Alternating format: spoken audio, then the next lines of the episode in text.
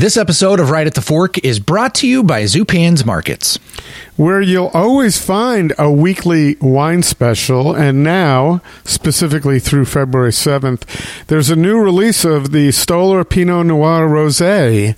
Save seven bucks on that. It's only nineteen fifty, and that pairs well with salads, fish, and sushi.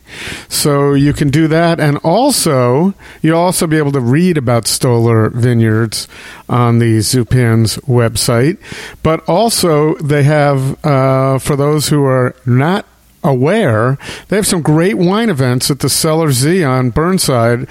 February twenty-second, they have a Portuguese wine event, six p.m., a full tour sipping your way through Portugal while still in Portland. Very nice. And you know what else uh, pairs with wine very well, Chris? Flowers, because just around the corner, Valentine's Day. Celebrate love, that love in your life, with a uh, bouquet of fresh flowers from your local Zupan's. This is something I do every year for my wife, Randy, is I go to my local Zupan's and we put together a nice, unique arrangement with the best flowers. You can't go wrong at your local Zupan's and their flowers. Do you do that with her? No, I do it by myself. I, right. I go there so, and I talk so to So this the, indicates that she doesn't listen to the podcast, because now you can't surprise her.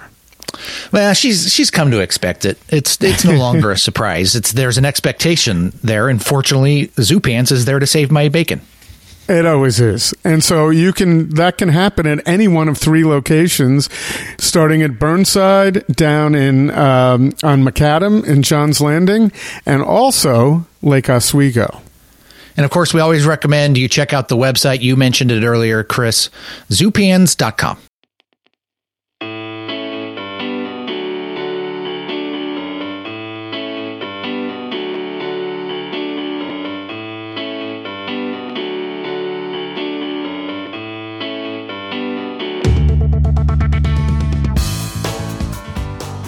All right, here it is. Time once again. It is Portland's Food Scene Podcast, Right at the Fork, with your host, Chris Angeles, Portland Food Adventures. I'm co-host, Court Johnson. Court, it's good to be with you this morning with everything working.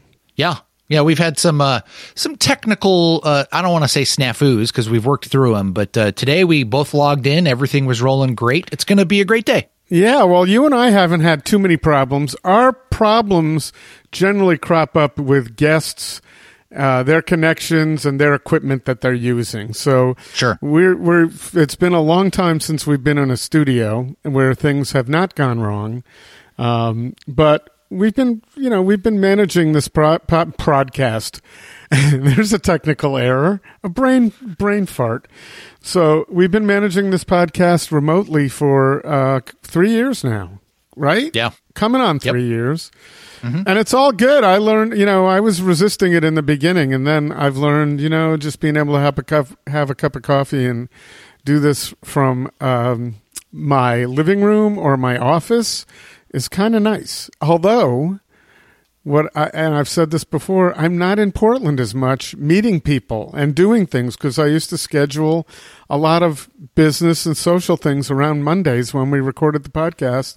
Not doing that now. So I get in, but I'm usually in now just for a specific thing. And in those days, on Mondays, I would say, all right, well, let's find something to do.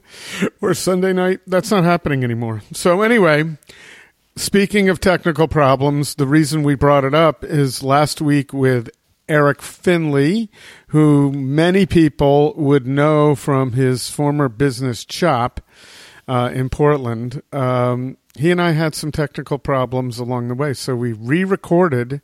We just redid the interview this week. So yeah, there were a few things that I was privy to that I might not have normally been privy to uh, on a first blush. So, um, but I don't think anybody would really notice the difference. I'm just thanking Eric for spending the time to do it with us twice. He was double the time, he, yeah. Yeah, he was fine, and I was fine.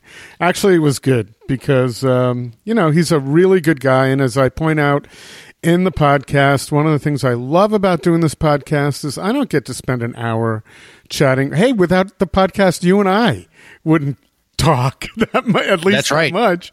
Yep. But I don't get to now get to send, spend a solid hour with such great people. And I really enjoyed Eric. And Eric, by the way, this is in our continuing new series, which is, uh, what is it called, Court? Where Are They Now? Or I think we went with Where Are They Now, which is important, Chris, because we did have Eric on the podcast during the first year, episode eighteen. So if you want to go back in time and listen to that podcast and then to this one where we ask the question, where are they now? Right. So where are they now? And Eric left Portland in two thousand eighteen to head off to parts unknown and ended up in Bentonville, Arkansas.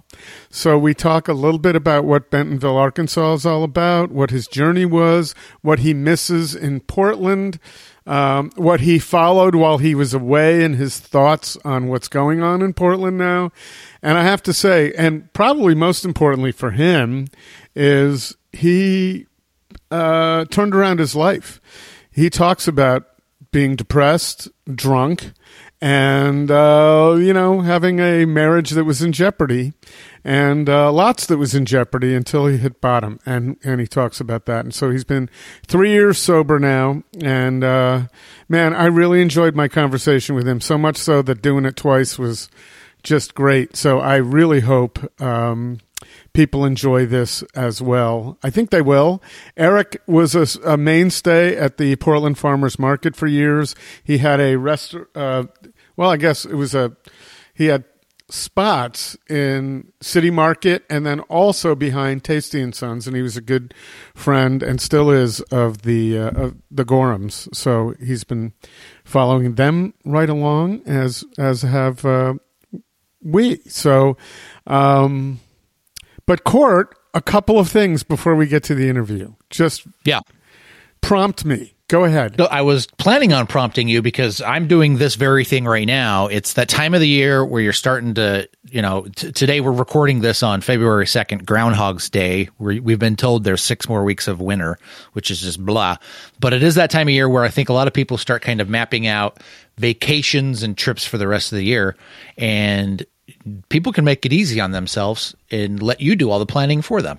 That's right. We have a track record since two thousand fifteen of going to uh, overseas, to Italy, Spain, and elsewhere. But we do have two spots remaining in our upcoming Basque trip, Basque Spain trip, with the great folks from Urdaneta. This is this is. includes Chef Javier Contreras, his wife J L, and Andre Barnes, their superior server, front of the house guy, who acts kind of front of the house all through Spain. And uh, we've done two of these now the, over the last year, and this will be the third, and maybe the last one we do to Basque Country. We're hopeful to go somewhere else in Spain next year.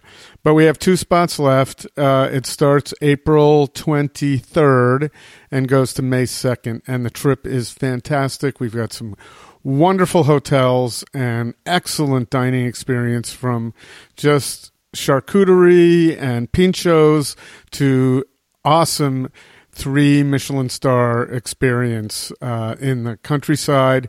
And we also go to a five hundred year old farm that's been in the family for that period of time, and they serve us an incredible lunch. There's that. We have a couple of spots remaining. I'm happy to report to Sicily in the fall. It starts September twenty-ninth. That's Eastern Sicily, including Taormina, Catania, Ortizia, and Noto, and some other spots in between. We're still planning that. Um, but the itinerary for both trips, itineraries for both trips are portland food adventures dot com. And soon you'll find, uh, actually you can probably find the Ringside trip. Uh, we've been doing trips uh, the past few years, couple of years since COVID started, to the Snake River. Really special opportunity to go out there with two avid outdoorsmen and fishermen. Uh, first one in July is with Jonathan Gill, the chef at Ringside, and he brings a full Ringside spread out with him for the last evening, and he's just a lot of fun to be around. Um, he is, uh, you know, the guy loves fishing. And um, and speaking of that, if we're going to find anybody who anybody wants to go fishing with, it's Leif Gildersleeve at Flying Fish. We we will have a trip in August. Neither of them are available for sale right now, but I'm happy to take anybody's name and contact information and get in touch with them as soon as they're ready to go on sale and be purchased. So that's uh, one of them is July ninth and the other is August eleventh, I believe. It would be the Sunday around that part of August. And so that would be with Leif, the second one. They're great trips and they have a lot of fun. We're we're working with a new company that bought Canyon Outfitters, tributary Whitewater, this year. And uh, the folks at Canyon Outfitters have given us their full endorsement and blessing with uh, with a new company. I got to meet the folks last year. Michael is fantastic. So um, it's a great trip. Three nights on the river, one night in Halfway starting out. And um, you don't ha- again, you don't have to do anything other than be there. Your campsite is set up. Your tents are set up. Your cots are set up. And your meals are served. Everything's cleaned up. It's unlike any camping on a river that one would ever have done before. So there you go. There's that. And I'm sure that Eric Finley would enjoy going because it sounds like the type of thing he would like to do. So um, let's join Eric on in our conversation um, about what he's up to now and talk a little bit about his memories of Portland, the way he remembers it, and the way the way some some ways he'd love to remember it and some ways he's probably happy he's not remembering it. Eric Finley. Right at the Fork is brought to you by Zupan's Markets. Unsurpassed quality from the best meats and wines to local baked goods, fresh flowers, and an extensive craft beer selection. Step into Zupan's and be inspired for your next meal. Food-loving customers and local chefs know that Zupan's is the place to find the very best Northwest bounty in Portland. West Burnside, McAdam, and Lake Oswego. Local and family-owned for over forty years. Zupan's Markets. Ringside Steakhouse. For over seventy-eight years, Ringside has been providing the best steaks and has been the home of the beacon of great hospitality in Portland. Make a reservation today at ringside steakhouse dot com. And while you're there, sign up for their mailing list to be the first to find out about exciting specials and events going on at Portland's beloved hallmark restaurant, Ringside Steakhouse. Portland Food Adventures. It's your opportunity to travel to the world's most celebrated food destinations with Right at the Fork host Chris Angeles and some of his favorite chef friends. Check out portland food adventures dot com for exciting and delicious itineraries to Spain, Italy, and elsewhere.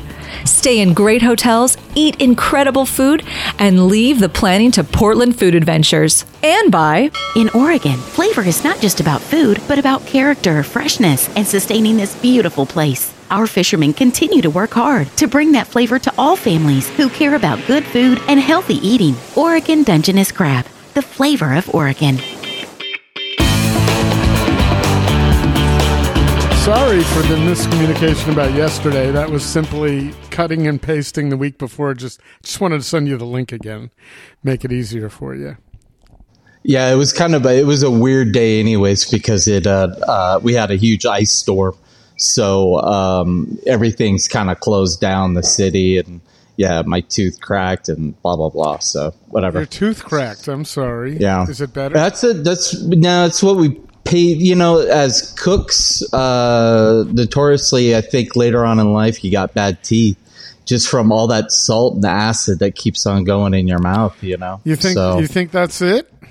Well, and also guys don't take, take care of their health as well. Well, that's true. I'm sure that a lot of uh, restaurants don't come with dental plans. Yeah, and that is very true. And it's very expensive. Yeah, no, that's crazy. Um, well, I'm. Do you feel better now? Yeah. Very good. And, you know, you're not supposed to have ice storms in Arkansas, I don't think. I mean, that's not – when I think of ice storms, I don't think of Arkansas.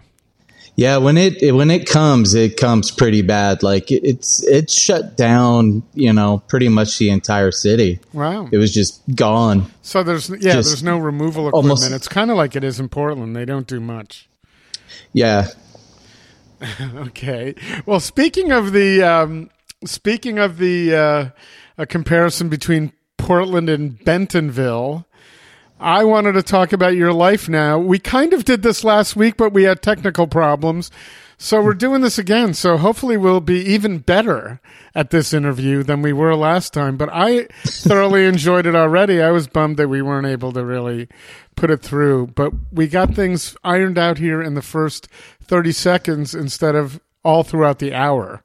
Dealing Absolutely. With them. So, so Eric, it's um, great to have you with us again. And I, I told you last week that one of the things I love about this podcast is it enables the, me the opportunity to spend an hour with really cool people. And you're one of them. And we haven't spent an hour ever, and especially since you moved from um, from Portland, which was, what, now four or five years ago? Yeah, right around there. Four, I think it was about five years ago. All right. So you have, your life has changed drastically. Your health has changed. Mm-hmm. Your geography has changed. Your mm-hmm. impl- your job has changed. So my mindset on life has changed. Good. Well, we really want to we really want to talk about that. And but I think most of the people in Portland um, who went to the farmer's market a few years ago would know you best as the proprietor of Chop Butchery, right? Did you, is that what, how you referred to it as Chop? Chop what? Yeah, I always like Chop Butchery and Charcuterie. Right. You know, I like I like the full the full name, like, you know, Mediterranean Exploration Company instead of M E C. Um But yeah, you know, Chop is usually just what we went by. Well, no, the thing is when you get to be well-known enough for yeah. M E C, they can call it M E C, right? They yeah, absolutely. Start out that way. But yeah, it didn't no. It didn't take long. So no. At any rate, Chop, and um, I know I got to know you because I I don't know who it was who recommended I meet you. It may have been John Gorham. I don't know. Because you were in the back of Tasty and Sons. Mm-hmm. Um, that was your shop there, but we did, we could also find you, as I said, at the Portland Farmers Market, and also at City Market as well. Right, right, City yeah, Market yeah. as that, well. That that was our butcher shop, main butcher shop. Oh well, when did I see you in back at Tasty? What happened there? Uh, well, we opened up there, and then we closed. Uh, we closed the sandwich part down. You know, within a year, uh, just didn't have the business that we wanted to, and we were planning on expanding the salami side. So. Uh, we just went ahead and, and shut that off completely. So it just made sense financially to, to do it. And look how things have changed, right? You're not behind Tasty and Sons. Tasty and no. Sons isn't in at Tasty and Sons. No, what is at Tasty and Sons now? Oh, you know, I know. I've passed it. I don't remember. I haven't been there, huh. so it wouldn't key me. To, but nothing's what it used to be. You know, Lincoln used yeah. to be there, and now it's E A M. Oh, Lincoln! So there's yeah. something cool there now, E A M. Yeah. And uh, but also City Market isn't there any longer either. No, no, that's a shame. Yeah, you know that was a that was a Portland institution for a long time. You know, and it's sad to see a a small little grocery store kind of you know fade away. But you know, there's still Providor. You know, and. Um, But, you know, it just came almost impossible for us to stay there. We were just getting swallowed up by all these big guys, you know, and can't compete against them. Right. So, but that was not what caused you to leave when you left um, and, and see, seek greener pastures, or was it? Well, kind of, because I, I kind of saw the writing on the wall that we were going to lose our lease anyways. And, you know, I kind of wanted to get out of there before then um, and actually was actively working on like selling the company, you know. Um, but, uh, yeah, it just didn't come to fruition. So, you know, I looked at the future and it was either I invest in the salami side and stay there, and uh, which I wasn't really happy doing. Or, you know, I got to change my life. So I decided the latter. And what were some of the things you wanted to change about your life uh, at that point in time? Well, I was drinking really, really heavily. Um, I don't think I was really present in my uh, in my marriage or my fatherhood. So, you know, that was that was my biggest thing that I had to change, you know, and and just kind of uh Uh, getting away from that scene, um, which I felt was getting a little too um, uh, harsh for me. Uh, that's a very simple way to say it. Uh, I just I, I needed to get out of it. I needed I needed fresh air, basically, you know. And this was before COVID else. too. This was oh, before yeah. um, the city really changed. So you yeah. were you were seeing some changes. I know it wasn't all environmental. I mean, there, as you just pointed out, there were a lot of things internally that you needed oh, yeah. to deal sure. with. But some environmental things affected your decision too. Yeah, in Portland, and that was you know before. Every the shit hit the fan, so to speak, in during COVID. And well, uh, you know, I I saw it in Northwest Portland. You know, there was just a change between you know the homeless. It just uh, it kind of got um, mean, you know, and uh, sketchy, dangerous. And that's when I kind of saw everything kind of turn. And um, I, we didn't have any friendly local neighborhood bums anymore. You know, the bums in quotations. Uh, They just started getting mean, and, and the whole city, in in a way, just for me, it just felt like it was getting mean. I don't know. Well, Lisa Schroeder was on this on the podcast recently, being right in the middle of it there, and she pointed out we really don't have in Portland. It's really not a homeless problem; it's a drug problem. So that would, oh, it is. So that basically points to what you're talking about was the homeless. Existed in Portland for years without it being really dangerous, mm-hmm. and then it became dangerous when when it became a meth problem. I think you know, and it's not a Portland thing. You know, it's a Seattle thing. It's San Francisco. Philadelphia is horrible. You know, I mean, that's just it's an America thing. You know, it's it's horrible. It's tragic what's going on. You know, but. Um, Yeah, I didn't get involved in any of that. Is it is it a Bentonville thing? No, no. Um, we got we have some good old fashioned meth around here, but um, yeah, no, no, it's not it's not too bad. Actually, down the road um, in Gentry, I guess it's known as kind of methy. Actually, the guy that. Uh, busted into uh, Pelosi's uh, office during January sixth. He lives right down the road from us, about five miles down the road. So, um, yeah. Oh, he made the trip. He made the trip all the way. Oh no, so that's our local celebrity, man. Oh wow. So, yeah, and he's not. He's not going to be around long, right? He's. No, I think he, he's going to jail. He, is he already gone? Uh, no, he still lives here, but I think he's going to jail. We'll see. Oh, okay, so we'll get to that, what it's like to live around people who cheered on that action um, versus, you know, in Portland, which was obviously very politically different than where you are now. Well, I don't know, you know, and I think that's a misconception. Um, I have yet to work with really any conservative people.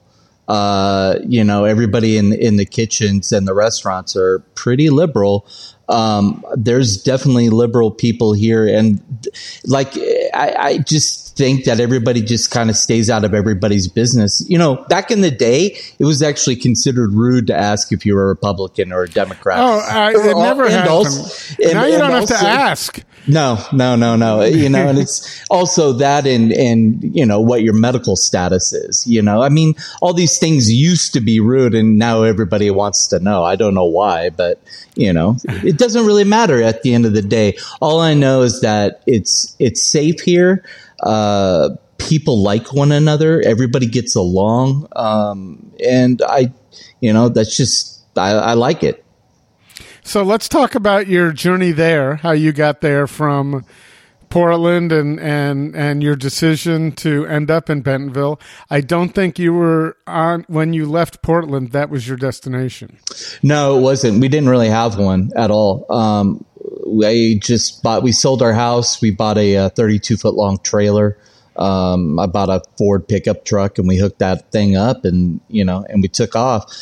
Headed east, and we had no really no clue. All we wanted to do at that point was go on a on a road trip, you know, basically. And my wife and I hadn't been on one for a while, and it was fun, you know. I mean, the places that we got to see, Wyoming and Montana, and I got to see the Grand Tetons for the first time, which were just spectacular, you know. And seeing the East Coast, um, seeing Memphis. Uh, Uh, being at Sun Records, um, you know, uh, going to Dollywood, uh, fantastic. You know, it was, I don't know, there were just all these really cool experiences that we had along the way. And um, eventually it had to come to an end, and we had to try to figure out where we were going to move to. And we just kind of stumbled upon this place and, and found its beauty, I guess.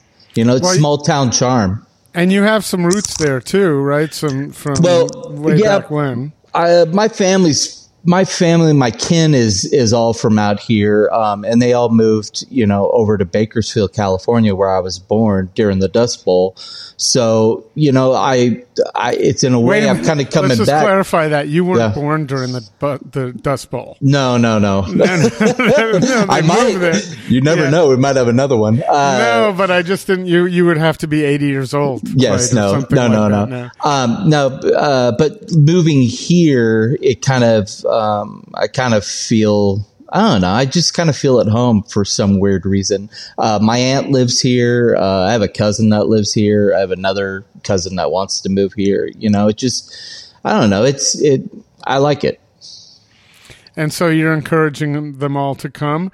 And you didn't, uh, you immediately didn't find employment there, but you've had quite a few gigs since you've moved there now, and uh very different. You know, you you played Bill Murray. You played a Bill Murray role for a little while there as a greenskeeper, uh, and yeah. uh, and you've worked in a, a couple of things. And I found it interesting when you indicated at the time you were really happy when you were working for Sam's Club as their executive chef, correct? No, I wasn't happy. Uh, that was... Well, um, the first day you when, when oh, you announced it. Yeah, yeah, yeah, for sure. You know, I mean, I, I had some sort of uh, pride with it. I also had a little thing in my stomach where I was just like, I don't know if I'm doing the right thing here. Also, I was like, I don't know if I'm capable of doing this, you know, but it, we had basically had a feed sixteen hundred people a day with a brand new menu every single day, you know, and it, I made it happen. We never re- really repeated anything, and uh, the food came out rad. I was pretty happy, you know, and during that time, actually, we won an award in our department for like the best um, department in all of Sam's, you know, so that was pretty cool. Um, but It just, the corporate thing just doesn't, I'm not a corporate guy. I, I will get in trouble eventually, you know, so. Well, you just, were starting. It's my nature. Well, you were starting to get in trouble, right? You were written up. Yeah, I was written up and uh, for not uh, following the uh, Walmart gu- gu- uh, guidelines. And uh, I, at that point, I was like, enough's enough. Like, I, I.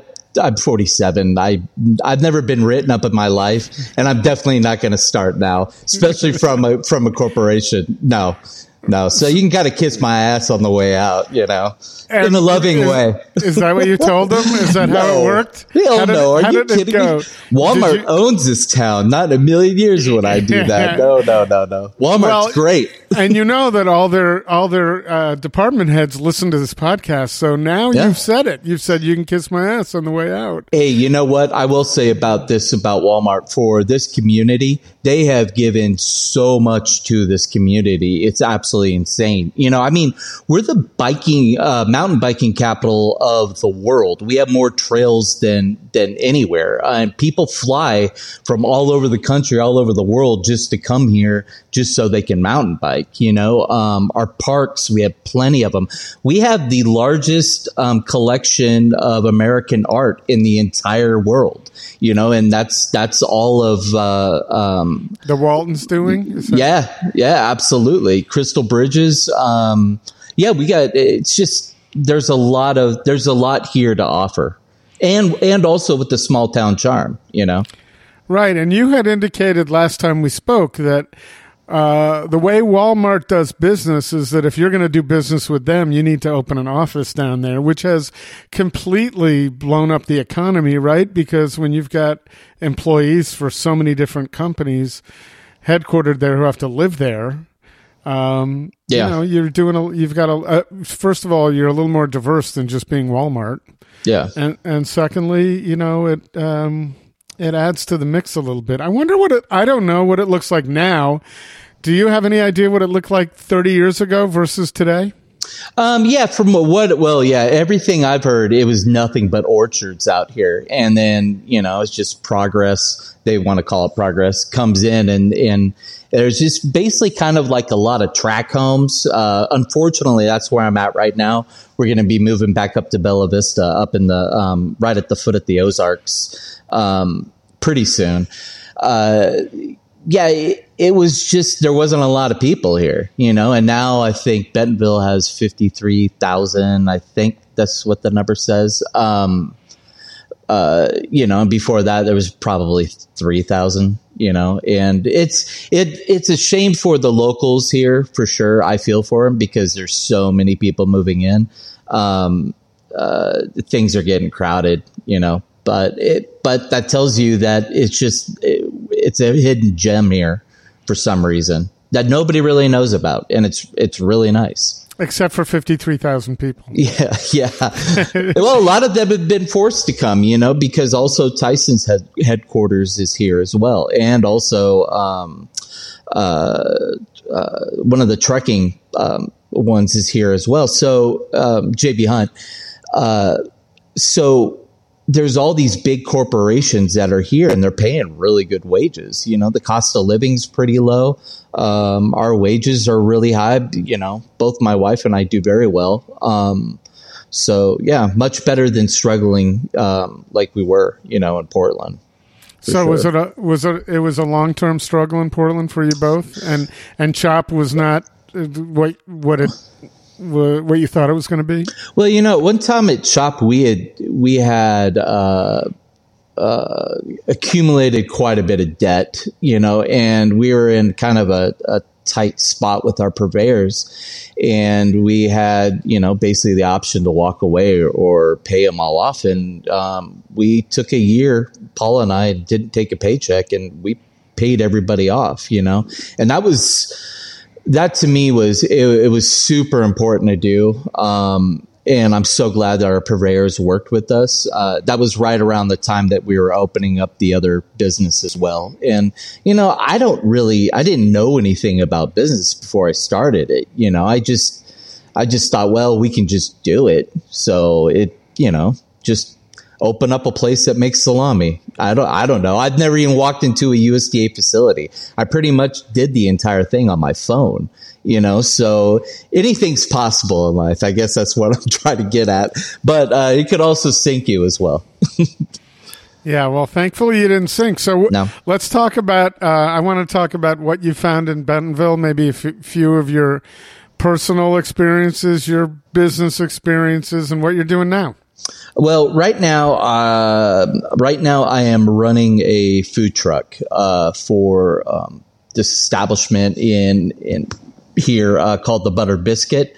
Uh, my wife's been working for them for the last three years, and she is a manager at one of their restaurants. Um, and it's a breakfast brunch place, which is exactly what she was doing at Tasty. Um, so, you know, we're both off at nights. And, uh, yeah, I'm just, I, I have a literally, they threw a brand new, uh, huge thirty-two foot long, well, no, I twenty-eight feet long, something that, like that. That's, that's it's not huge. Your basic food truck. No, no, no, no it's huge. That's like an R V, right? That's like R V size. And it's sad because, you know, we have four restaurants and I think that, that bus is bigger than two of the kitchens that we have, you know? So yeah, it's, it's fun so far. I'm, I'm definitely learning a lot, you know, um, there's definitely a lot of mise en place that needs to happen in there. Everything literally has to be in its place or else it just gets really chaotic in there. But, um, I love it. And so, um, is it mobile or oh yeah yeah no stationary? we're no we're on wheels um and we roll, so um you know right now we're just kind of testing the waters, and uh we have a break-in period basically um until things start really happening, and we're already booking caterings now, and everybody really wants the bus the biscuit bus you know um for their parties and stuff, so uh I think it's going to be a very very busy summer. I, this may be the first and last year that I do a food truck. Who knows? I might move move on, do something else. I have no clue. I gave him a year though. Oh, so you have a year. So, and you're committed to the year without. Hey, uh, that's what I did at Sam's Club too. I said, look, I'll give you a year. If it doesn't work out between us, uh, if, if I don't work, if I don't want to be here, I leave. If you don't want me here, I'll leave. Uh, you know, if, if, if it works, then we'll stay. Um, and I left literally two days short of a year. You know, I oh, so you made it. Yeah, man. I'm a man. I'm, I try to be a man of my word these days. You know, good. Yeah. Hey, Chris, let's pause a moment and talk about Oregon Dungeness crab. It's a favorite dish at holiday gatherings, special occasions, or just when you're in the mood for the sweet, delicate deliciousness you can only get from Oregon's tastiest crustacean. It's harvested sustainably from Oregon's cold, clean coastal waters and is available now at your favorite seafood retailer or restaurant. Oregon Dungeness serves up equally as an appetizer or an entree and lends itself to both down-home and white tablecloth cuisine. And it's also as nutritious as it is tasty. We know it's tasty. A three-ounce portion of cooked meat has nineteen grams of protein and contains important minerals and amino acids. It's low in both fat and calories as well as cholesterol and carbohydrates. That's important to me. Yeah, and rest assured, the fishermen are not just delivering a delicious and healthy product, they're also taking care of natural resources for future generations. Visit Oregon Dungeness dot org for information on preparing your favorite crab dish and learning more about the fleet. So go ahead and crack the mystique. Oregon Dungeness crab, the flavor of Oregon. And you sound, it just seems like Uh, you're very happy now. You're clean. You know, yeah. You've been sober for how long now? Uh, three years. Three years in January sixth. Oh, congratulations. Yeah. We just passed yep. that. That's fantastic. Yeah, it's and pretty rad. Yeah. You're so everything is happier for you now. Did you realize how, I mean, obviously to get up and move and talk about those things, when you were in it, did you realize how f- close to the bottom you were? What did it take for you to get to the bottom, for you to turn things around? Um, it took the threat of a divorce and also um, me just being really sick and having to be hospitalized. You know, um, uh, actually, I went in one time and, and they had put me on so many drugs. I literally ripped the uh, I V out of my arm and I said, dude, I'm not staying here anymore. I was completely... like just delirious. I had no clue. And I remember my doctor was like, uh, we're, we're not going to see you again if this happens. And, uh, eventually he did, he did become my, um, gastroenterologist, and he's a great guy. He saved my life. You know, all those nurses saved my life. Um, my wife saved my life. My parents saved my life. You know, my son saved my life. There are just all these Uh, thank yous that I have um, in my life right now that, you know, I'm just very appreciative of, of you know, uh, generosity of people, I guess, for somebody who may have not deserved it, you know, so I don't know. Well, th- that's not necessarily true, but these are, it sounds like you have a viewpoint on everything. You know, every day you, um, I don't think oh. based on what you're saying, you, you woke up in Portland and thought, bless this day. I can't wait to attack it. Not, not necessarily attack it, but live it. Yeah. Uh, now it sounds like you are. Yeah. Yeah. You know, I think, uh, going through the paces, plus, you know, I, I, I think both Paula and I were just stressed, you know, it was a very stressful job to have. We were busy, you know, and it was like, Um, it was hard to make a dollar off of just selling meat, you know, um, and uh, but we did it. We did it really well. And I think we did it pretty professionally. And I'm very proud of the, every product that we put out there, you know, uh, and we put a lot of product out there. We did some really, really cool stuff that nobody else was doing in the city, you know.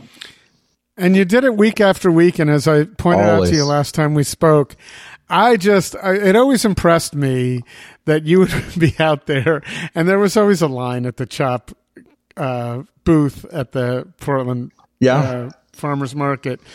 You were always so uh, cordial and nice. I can't imagine that was so easy with so many people. Well, I definitely had my I've definitely had my days, uh, you know, uh, I think with anybody, you know, you kind of do, you get kind of uh, bombarded a little too much.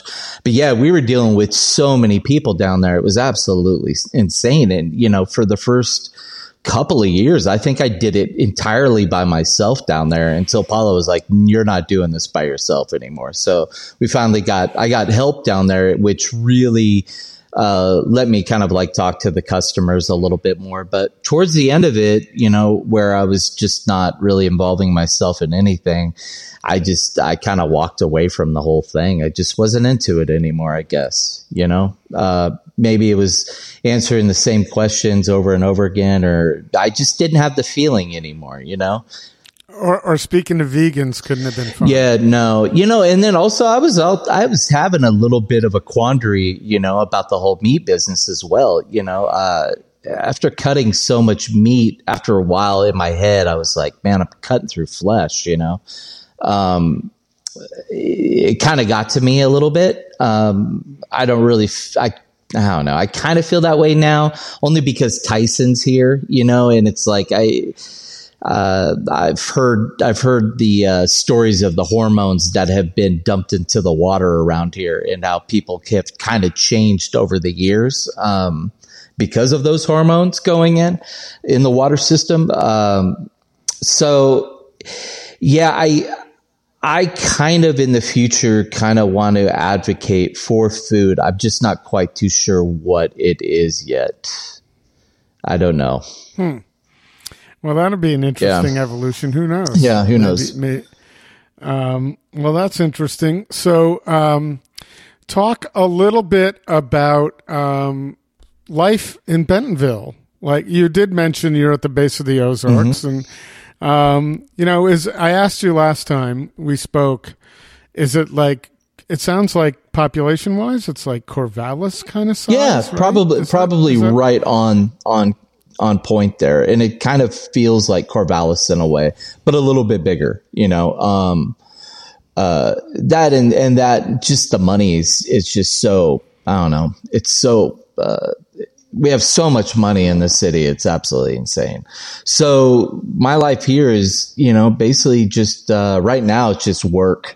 Um, cause I'm setting up this, you know, this bus and I'm just work, work, work, work, work all the time. Um, Which I don't mind, uh, but uh, yeah, that's pretty much all I'm doing now. The winter times here kind of suck uh, big times because we don't have a lot of greenery. You know, there's a lot of oaks and stuff, and everything loses its leaves. But during the summertime, this place is gorgeous. There's fishing everywhere, um, tons of trails. Uh, the outdoors is just, I don't know, just it's beautiful here. Absolutely beautiful, stunning. And how old is your, how old is your or is your son? Uh, now? He's eleven. And how many? And how do you have one yeah. child? I'm yeah, sorry. Just one. Oh, so eleven is a really good time, yeah. man. That's a that's a, you better take advantage of it yeah. now. Uh, well, you know, I had I had the opportunity to spend an entire summer with them. You know, while I was trying to get better, um, trying to get better physically. Uh, and that was before I, I started working on the golf course. Um, I spent a whole summer with them, you know, it was, it was nice. I don't, I'm probably never going to have that chance ever again in my life. You know, I'm also never going to have the chance, the opportunity to drive cross country probably either with them, you know? So, it, so yeah, those are two things I yeah. learned. It was twenty years ago that I did my baseball trips across the country and my kids were twelve and or no yeah eleven and thirteen or eleven and fourteen, and I figured just what you said, I'm not going to have this yeah, opportunity no. to spend this kind of time with them. Or even, you know, gas was a dollar sixty a gallon yeah and so I didn't even have it in my budget for doing when I did fifteen thousand miles across the country. I didn't even budget gas in. Now you'd have yeah. to um But yeah, you don't, you, you know, and then I don't know about your kids. I have two sons and they both were very different in their teen years. So, and my brother and I were kind of different in our teen years. So I hope you get the, the easy. Well, so, I don't uh, know. He's a Finley. He's an only child. So was I. So I don't know. I, I hope nothing but good luck for him. My wife is the only uh, uh, valuable thing in the household right now, uh, keeping everything together. I'm only saying that because I'm looking at her at the couch. uh, All right. Well, can she? Can I don't know if she can hear no, what no, we're talking no. about, and she can only hear your yeah. side of it. Oh, so we could we could orchestrate some really crazy things, and have you talk about it. So is your uh, is your son into baseball? You know too? what? Uh, we did Little League for um, a hot second. Here's the problem with that. Uh, Uh, this area in particular is really hardcore about baseball. We, uh, the Hogs put out some of the best players in the country, um, as far as college athletics go. Um, there are some corn-fed boys here that were on Little League that I, that were supposed to be nine that looked like they were fifteen, and they were nine, you know, and uh, my son was a pitcher, and I remember he was, he was actually a pretty good, darn good pitcher. And one of the last games, this dude, this kid, Behemoth, came up, and he was like, he must have been five, I don't know, five, five, five, six, but for a nine-year-old, and the kid probably weighed right. about, you know, one hundred eighty pounds. I'm like, what, what? But since day one, that kid had been trained for baseball. So, you know, that's also the same thing with football around here, too. If you don't start... I would think it would be football. No, well, we're both. Um, football is really big here, but baseball is uh, baseball is pretty huge. And we got some great fields here as well, you know, really, really nice fields. Who, who's the big major league team there? The Cardinals? Uh, yeah, we have the Cardinals, and uh, we have K C. The, the Roy. Yeah. Right. How, so which which is closer? Uh, I believe Saint Louis is closer, I think. Maybe. All right. So how, how's that for a Dodger fan to, to have that be the local? I, I guess don't know. It doesn't I, matter anymore. I'm, you you get the M L B T V package and you just watch. You're a yeah, Dodger but the fan. Games come on so at, late here. It's insane. You know, they don't start until you know, eight o'clock at night, and then you got to sit through a twelve hour game, you know? Um, See, I have the opposite. As a Met fan in Oregon, I view it as the best. It's the, the game starts at four. I can have dinner around the seventh inning, and I love it. The game's over at seven. I can go out and look at, go out and hang out with the sunset. So, um, yeah, we have it a little better, I guess, but, uh, but you'll manage. Right, it's not, at least you're not on the East Coast. What are you, Central Time? Uh, yeah, Central. Yeah, yeah, Central Time. Well, that's could be Mountain, but at least you're not on the East Coast because those West Coast yeah. games, forget it. Yeah. You can't watch them there. So, um, but is your son into the Dodgers? Oh yeah, too? Absolutely. Well, he doesn't really have a choice. Yeah. Well, yeah, yeah, it's a choice not to be. Well, into yeah, yeah, I guess so. And and what about your wife? Does she join you in, in your oh, fan? Oh, God. Ride? My wife's a bigger fan than I am. My wife will oh, oh, she'll okay, stay good. up and late and watch every single game. I'll go to sleep. No, she'll no, she's diehard, diehard Dodgers fan. Oh, that's a, well that that's yeah. glue. That helps yeah. keep you together, I would yeah. I would imagine. Well, that's great. So uh, well, I hope you get to a game. So you'll you'll have more opportunities with the with the schedule yeah I think change. so yeah now I just gotta survive yeah, well, Saint Louis, you know. yeah did you did, I just heard just yesterday was a Chip which Carey is has moved from the Braves to the Cardinals to be their announcer, so that's who you're getting you're getting one oh very Carey's. nice. Which is full yeah. circle, right? Harry Carey started with the Cardinals years ago. All right, enough baseball. Now I could just hear click, click, yeah. click, people turn, tuning out of this podcast. I want to talk a little bit about, um, you know, uh, you were uh, friends with the Gorhams, of course, uh, and it sounds like your wife worked for them. I didn't know yeah. that, so she worked for them as well. So were you paying attention to a lot of the stuff that was going on in, in uh, Portland in the two thousand twenty and uh, what was going on? Yeah, it was like there? a train wreck. Yeah, I mean, it was just uh, just watching the whole thing from afar. I was like, oh, my goodness gracious, you know. Um, yeah, uh, you know, there's one thing that I, I kind of realized. There's a big difference between – the generation that just kind of did all of that and my generation. Our generation would never narc on another person, especially another another um, a chef or a cook. Like, we banded together in the city and we took care of each other. We didn't, we didn't point fingers at one another. You know, I find that kind of unfortunate, but, uh, that's, I think that's just the world that we live in right now. It's a, you know, it's a blame game kind of thing, you know, and unfortunately it ruins a lot of people's lives, you know, and, Uh, I don't think a man's life and his livelihood should be taken away from him because of somebody's um, uh, thought that they said something inappropriate. It's like, you know, I mean, everybody has said at one time you know, something inappropriate. Uh, once you get off your high horse, you can't destroy, you just can't go around destroying people like that. It doesn't, it doesn't make for a very well society. And as we see now, I think it's, it's going away, you know, with the help of Dave Chappelle and Netflix and, and everything else, of people actually standing up and going, look, you're taking away our freedom of speech. Like, you can't do that. I mean, I don't mean to get political or anything, but the thing that, you know, that happened with John was nobody knows what the facts were except for John and this other person. That's it. And as far as I know, John didn't really say much of anything afterwards because he, he was most concerned about vandalism. Yeah, that was it. That's where it started, and I, so. I, right there with him. You know, everybody wants to say that, oh, well, they have insurance.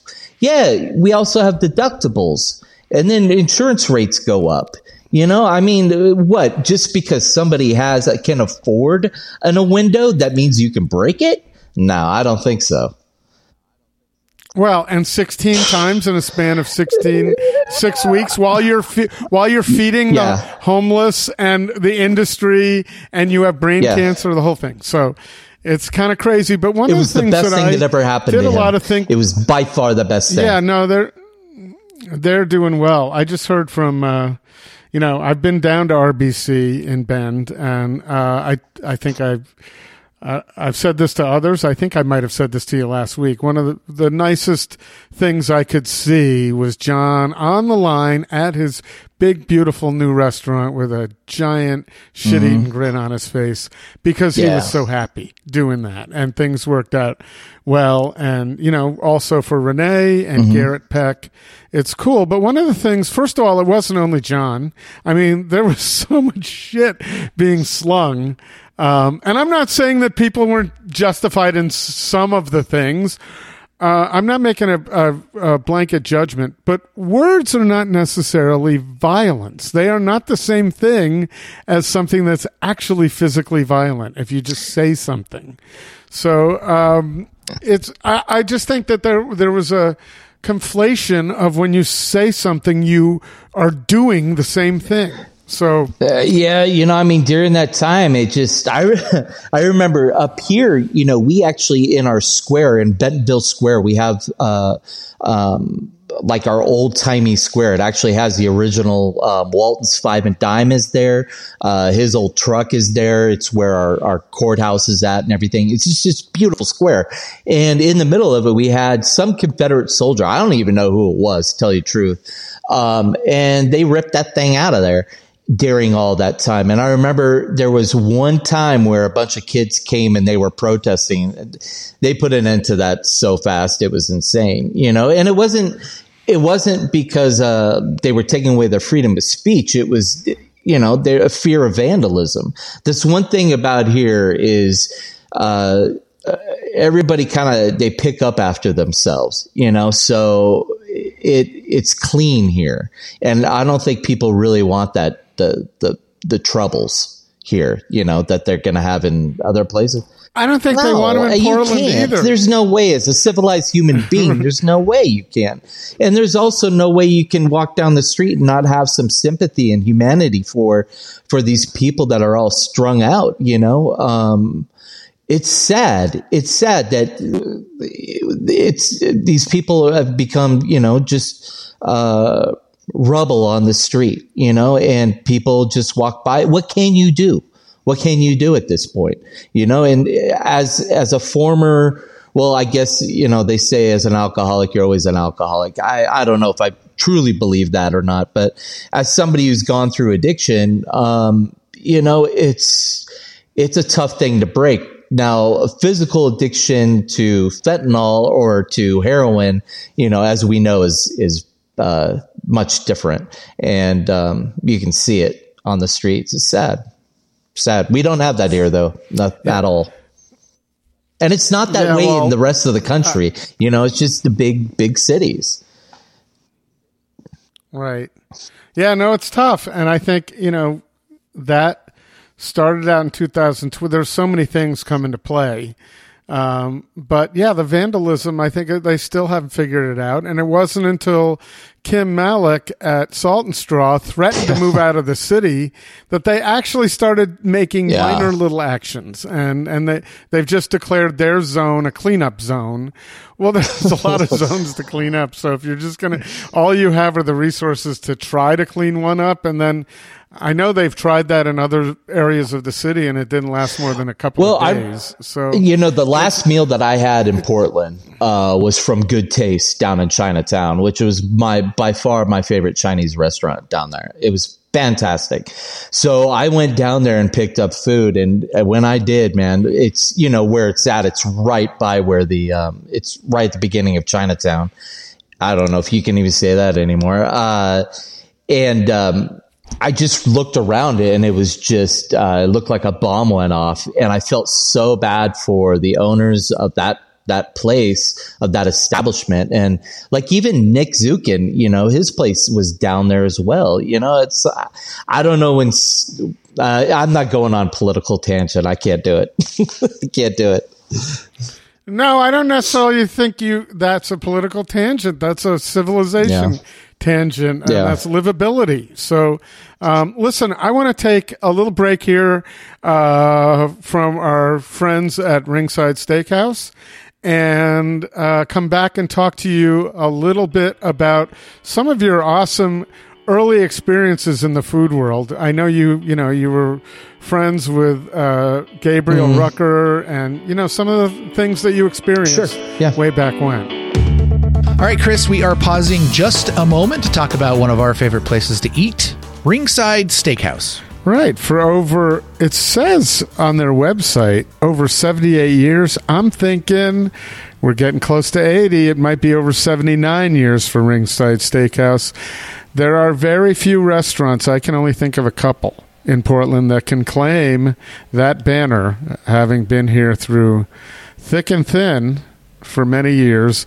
Ringside is, of course, a um, a hallmark when it comes for occasions, business meetings, or even uh, if you're just looking for great service and a great night out, it's Ringside. And of course, you can't go wrong on Monday nights with their three-course prime rib dinner.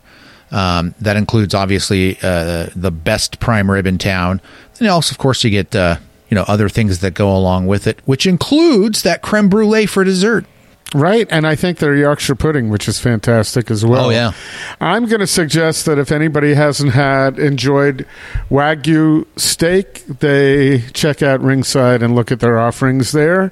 Um, yes, it's a premium experience, but it's well worth it if you're a steak lover and want to try something out of the ordinary. Ringside does uh, a fantastic job sourcing their Wagyu beef from Japan. And speaking of out, Chris, we should point Point out that uh, may- maybe one of the great things that might have come from the pandemic is that takeout is still available at Ringside Steakhouse, something that wasn't available before the pandemic. Right. You can order it up to an hour ahead of time, up until nine p.m. You just uh, go to the Ringside's website, order a fantastic meal to enjoy at home. It'll be better than whatever you have planned, and pick it up an hour later.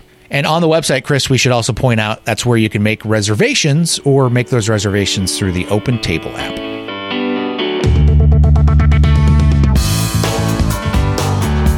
All right, so we're here with Eric Finley, formerly of Chop, and now of, did you say Buttered Biscuit? Buttered Biscuit. Biscuit? Yeah. The Buttered Biscuit. Yeah. That sounds good. We do, man. we that's, do some amazing food. I, I and, you know, they're really, really great people to work with. For and um I don't know, it it feels nice to be kind of back in uh, a smaller um family environment, you know, and these guys really, they believe in what they believe. And um, yeah, I'm drinking the Kool-Aid right now and I don't mind it. It's nice.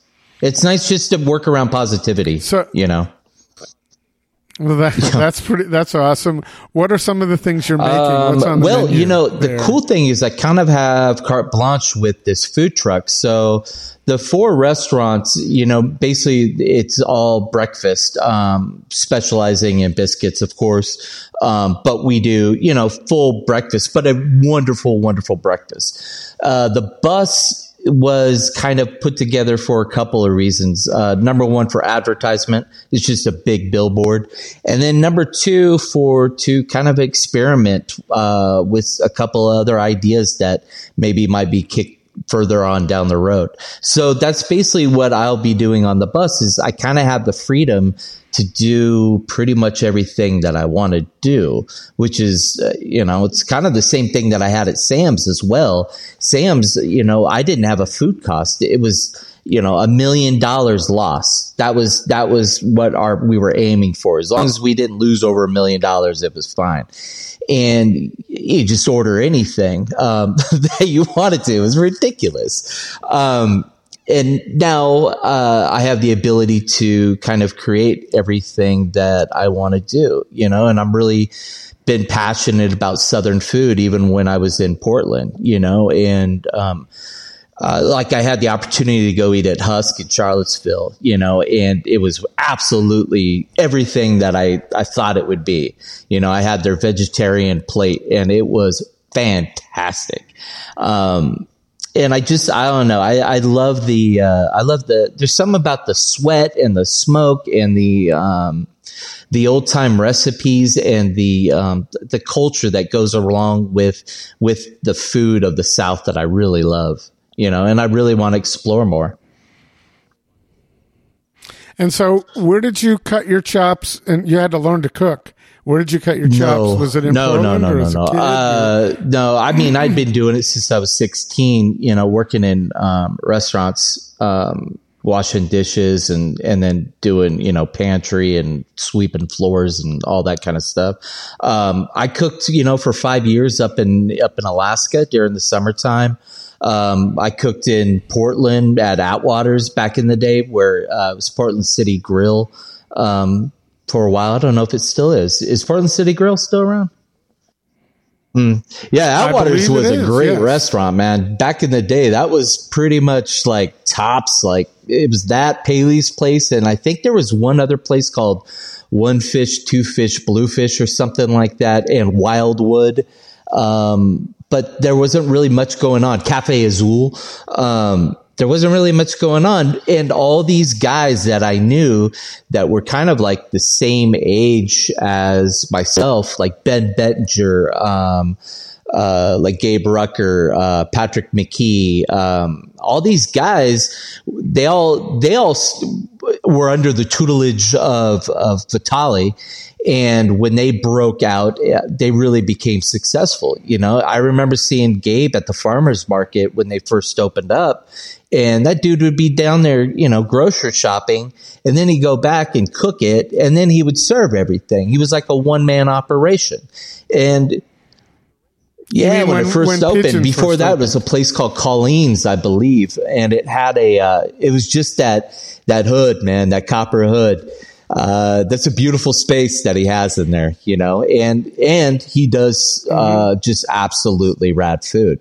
You know, but he, from my understanding, uh, my wife worked with him at Paley's Place back in the day, and uh, he was always really creative with the um, uh, the hellos that you know we had to make the uh, mu- amuse-bouche, and um, yeah, the kid's just super talented, you know, and has brought a lot of other guys up with him, you know. Um, yeah, it's that's what we used to do back in the day, you know. You get somebody and you bring them up. Um, and all of us came from, I think, a background of kind of rough kitchens, you know, during the early two thousands and, and late nineties, um, where that whole pirate Anthony Bourdain bullshit was going around, you know, where you had to be, you know, uh, it was either, uh, excuse my words, uh, but either fuck or fight on a Saturday night, you know, and I think those days are just, they're, they're over, you know, for the most part. Uh, I don't think these kids have the, I don't think they have the guts to live the life we lived as cooks back in the day, but it made us who we are. And I think what it did do is actually it made us, a lot of us really, um, as we get older, a little bit more sympathetic and a little, a lot wiser, and also just treating people with uh, more respect than we were treated with, you know, growing up in, in the industry.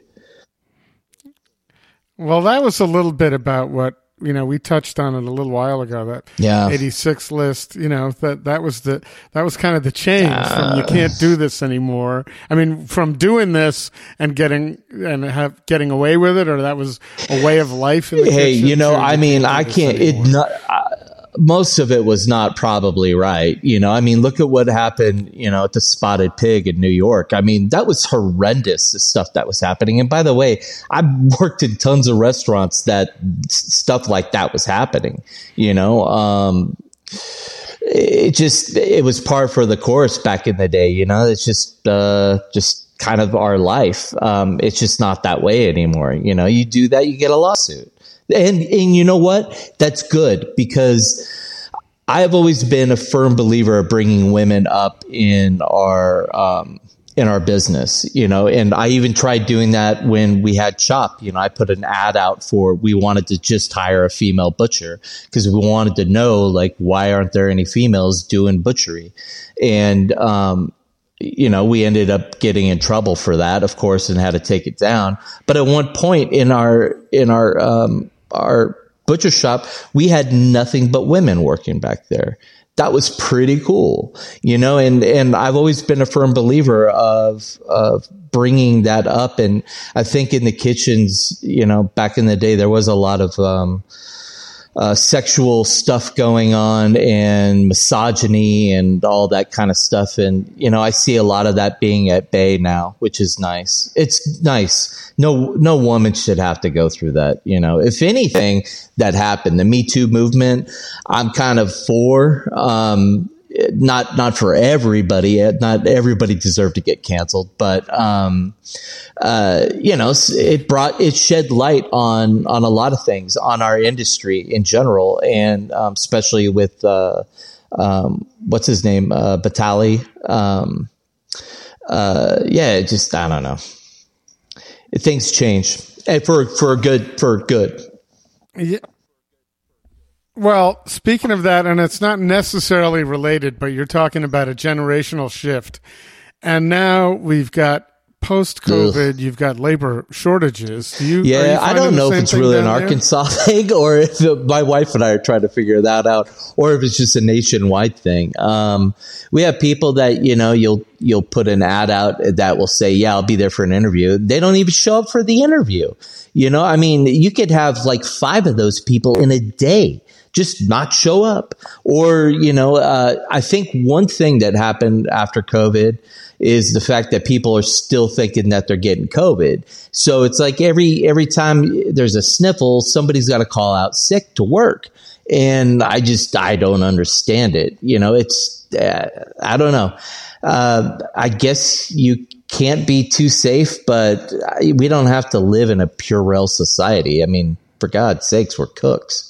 You know, I, I worked through the epidemic, and so did everybody else that worked at Trader Joe's, that worked at Walmart, that, that pumped gas in Oregon. You know, everybody, people went out there and worked. You know, it wasn't, it was the people that worked in offices that didn't have to go, that, you know. But that's not that's not the same thing as not showing up for interviews. I think it's just carried on. Um, I mean, it's it's related, it's related, but that's if someone doesn't yeah. show up for an interview. That's just, I don't either. I don't it's know like, what that is. I, I you know, and and I, we're in a society where people don't respond to things anymore, and that's okay, just to not respond. Uh, I don't mean to be.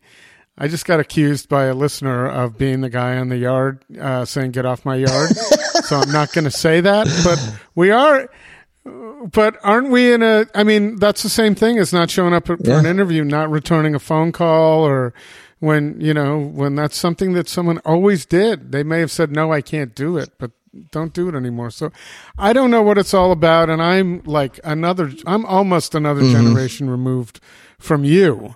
So this is two generations beyond me. So, you know, my I, I don't know if I mentioned this to you, but my last time I was in a kitchen, I was smoking a joint in the chef's V W van, listening to Nixon. Oh, wow, man. That's how long ago that was. That's heavy. So that was, well, I think I was fifteen, fifteen or sixteen at the time, right? So no, I, nineteen seventy-four, I was sixteen. So, uh, but that was a long time ago. And boy, you talk about generational shifts, the waitresses, mm-hmm. which we could say back then, the servers were all in these orange um, mini skirts with with white patent leather boots, and that's what they were. And this yeah, was you want to make tips in restaurant, you know. and, and that hey, sex sells. I yeah. don't know what to say. You know, I mean, um, yeah. And what is up with the whole waitress server thing? I think that being called a server is a heck of a lot worse than being called a waitress. You know, I mean. A waitress is a waitress I, is dignified. I, I, you know, I my wife has worked front of the house her entire life. That's what we do. That's what she does. Um, we work in in the industry of making people happy. There's nothing wrong with that. That's our passion. To this day, that's what I want to do, and to this day, that's what my wife wants to do. That's what our job is, to make people happy and to have wonderful experiences. You know, and we still carry that through. It's not about ego. It's not about doing anything else. At the end of the day, it's about the customer, you know?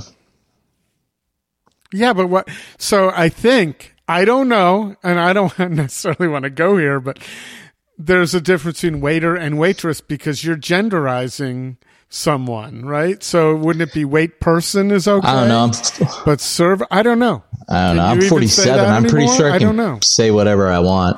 I don't think I can get canceled. I dare you. You know, what are you gonna what are you gonna take away from me? You know, it's no, like no. Uh, nothing. Um, so yeah. Well, good. So listen, what else have we not covered? I think we've covered everything that we talked, we mentioned that we were going to talk about. Um, is there anything you want to talk about? That is there anything you really miss? I miss I miss dim sum uh, for sure out at H K. Uh, I'm and Wong's King. Um, uh, no, it, no, it, well, it was it closed when I was there too. Um, uh. You know, I what I what I really miss was back in the day we used to have Brasserie Montalbar, and that was a fantastic place. You know, when I used to work at Atwater's, my wife and I would meet each other. She worked there too. We would meet each other before we'd take the um, the uh, train back to Beaverton, and uh, we would have we would sit there, and I would have bourbon. Um, Eggs Benedict and lobster bisque at like twelve o'clock at night, and we listened to jazz, and I was like, th- that to me was that was Portland back in the day. You know what I mean? It was just uh, there was something a little bit classy about it. There was also something a little bit cringy about it as well, but it was it had it had some class, it had some charm to it, you know, and I don't know if it has that anymore. I, I kind of miss that, those days, you know, but I think I caught a little of them having having arrived here in two thousand five.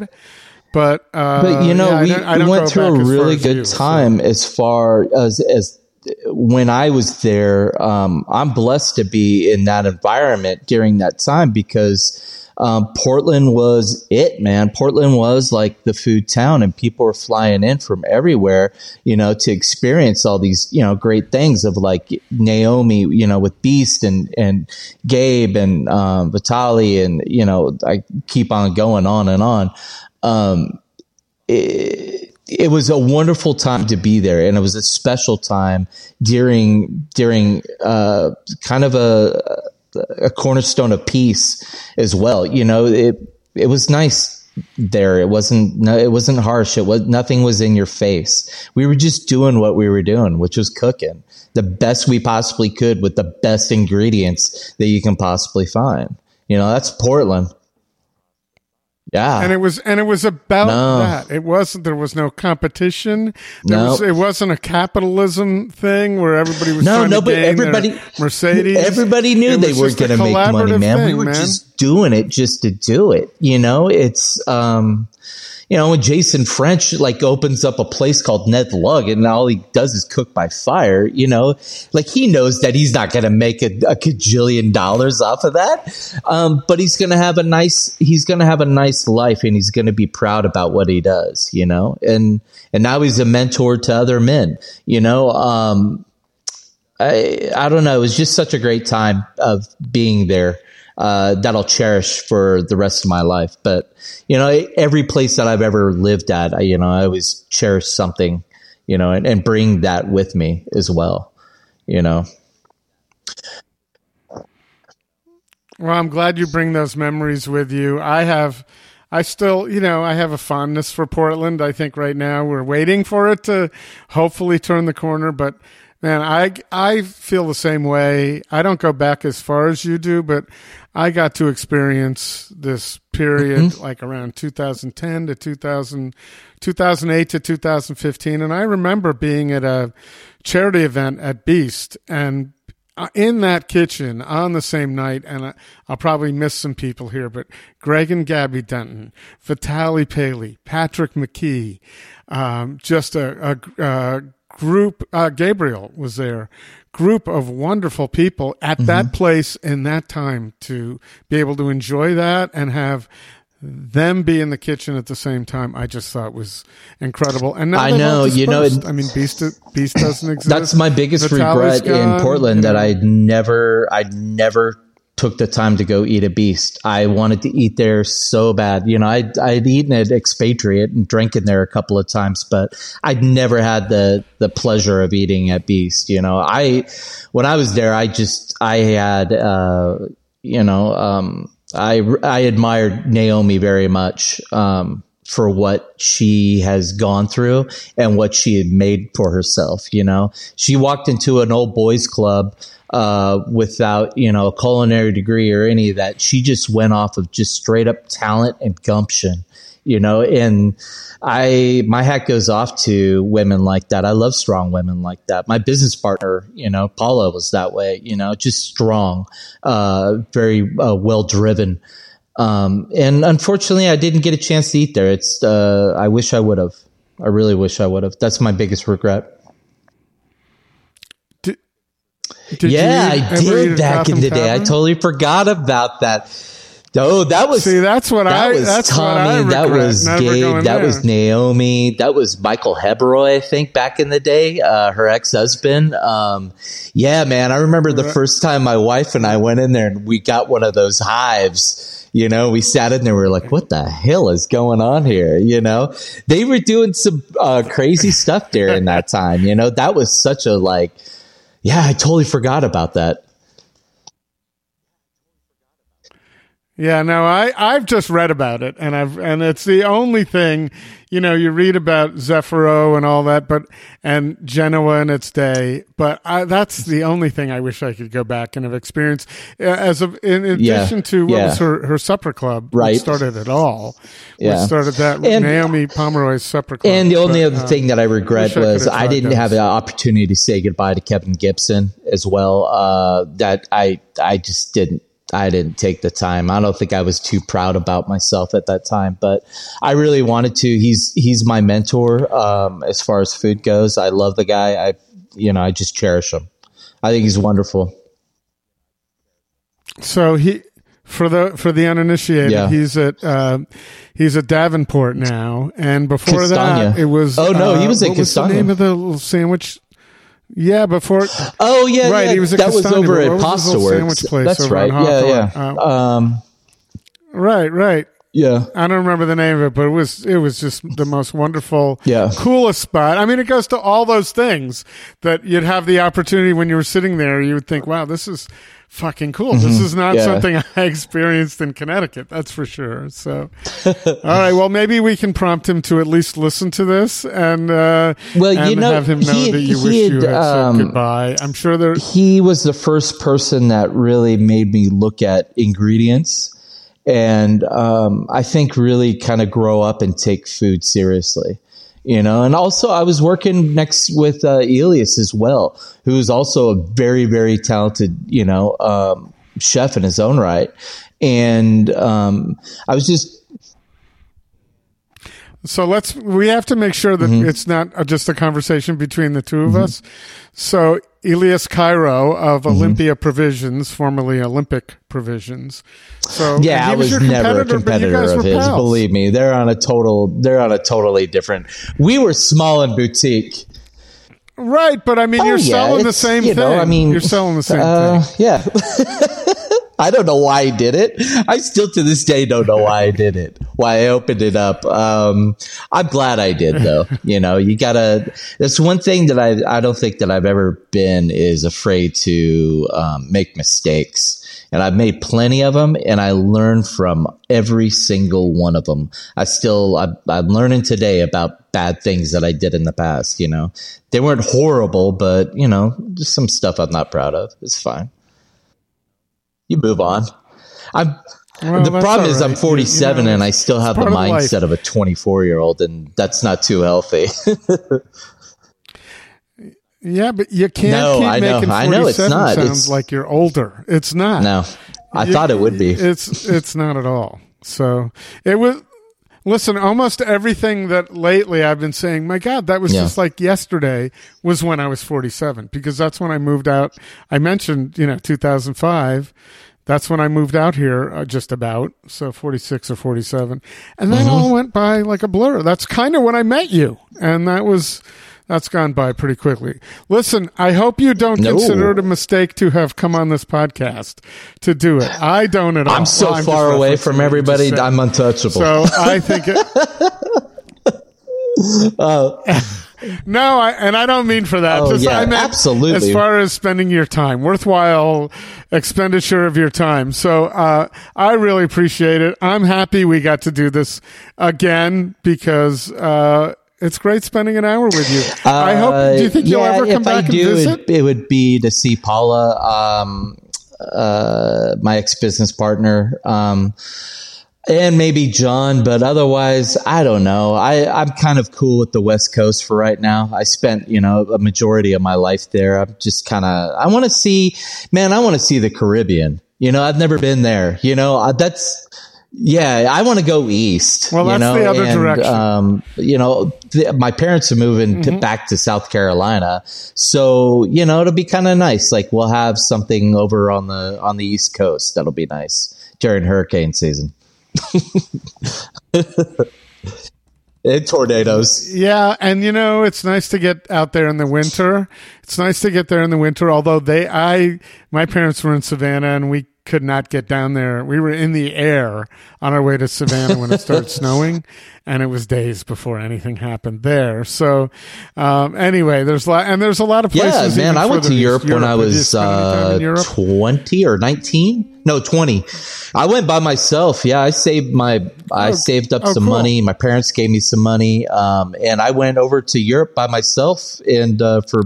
Uh, God, I don't know, three months, something like that.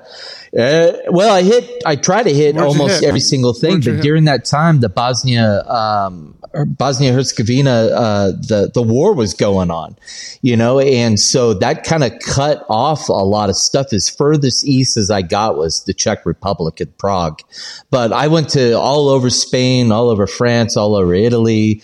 Um, I didn't go to the United Kingdom, um, you know, Switzerland, uh, up into Denmark and Holland and, and all of that. Um, yeah, I loved it. It was cool. It was a really cool experience, you know, um, and I, yeah, it's something I'll cherish for the rest of my life. And I don't even know if you can do that even more. You know, I mean, that was pre-Euro. So uh, I don't know. Yeah, yeah, you can do it. I've done all those places you've mentioned, except for Prague. I've been, and that's in the last seven years. So you can do it, but I haven't done it in one three month shot. That's what you do when that you're young. Be, but that would be cool too. Yeah, exactly. That's harder to do. My dog wouldn't be very happy if I did that. So, um, thank you. Hey, Chris. Eric, thanks so much. I really appreciate your time, man. This is this is this has been really fun, and uh, yeah, I hope we get the opportunity to do it again sometime, because I think you're a fun conversation. Well, man. Thank you. I appreciate Among that, Among other Chris. Great things. So thank you. All right. And uh, on behalf of Eric. Goodbye, Portland. Goodbye to everybody goodbye. He never got to say goodbye to when he left. Thank you. Right at the Fork is hosted and produced by Chris Angeles and Court Johnson. Connect with us on Twitter and Instagram at Food Podcast P D X or on Facebook at Right at the Fork or online at right at the fork dot com.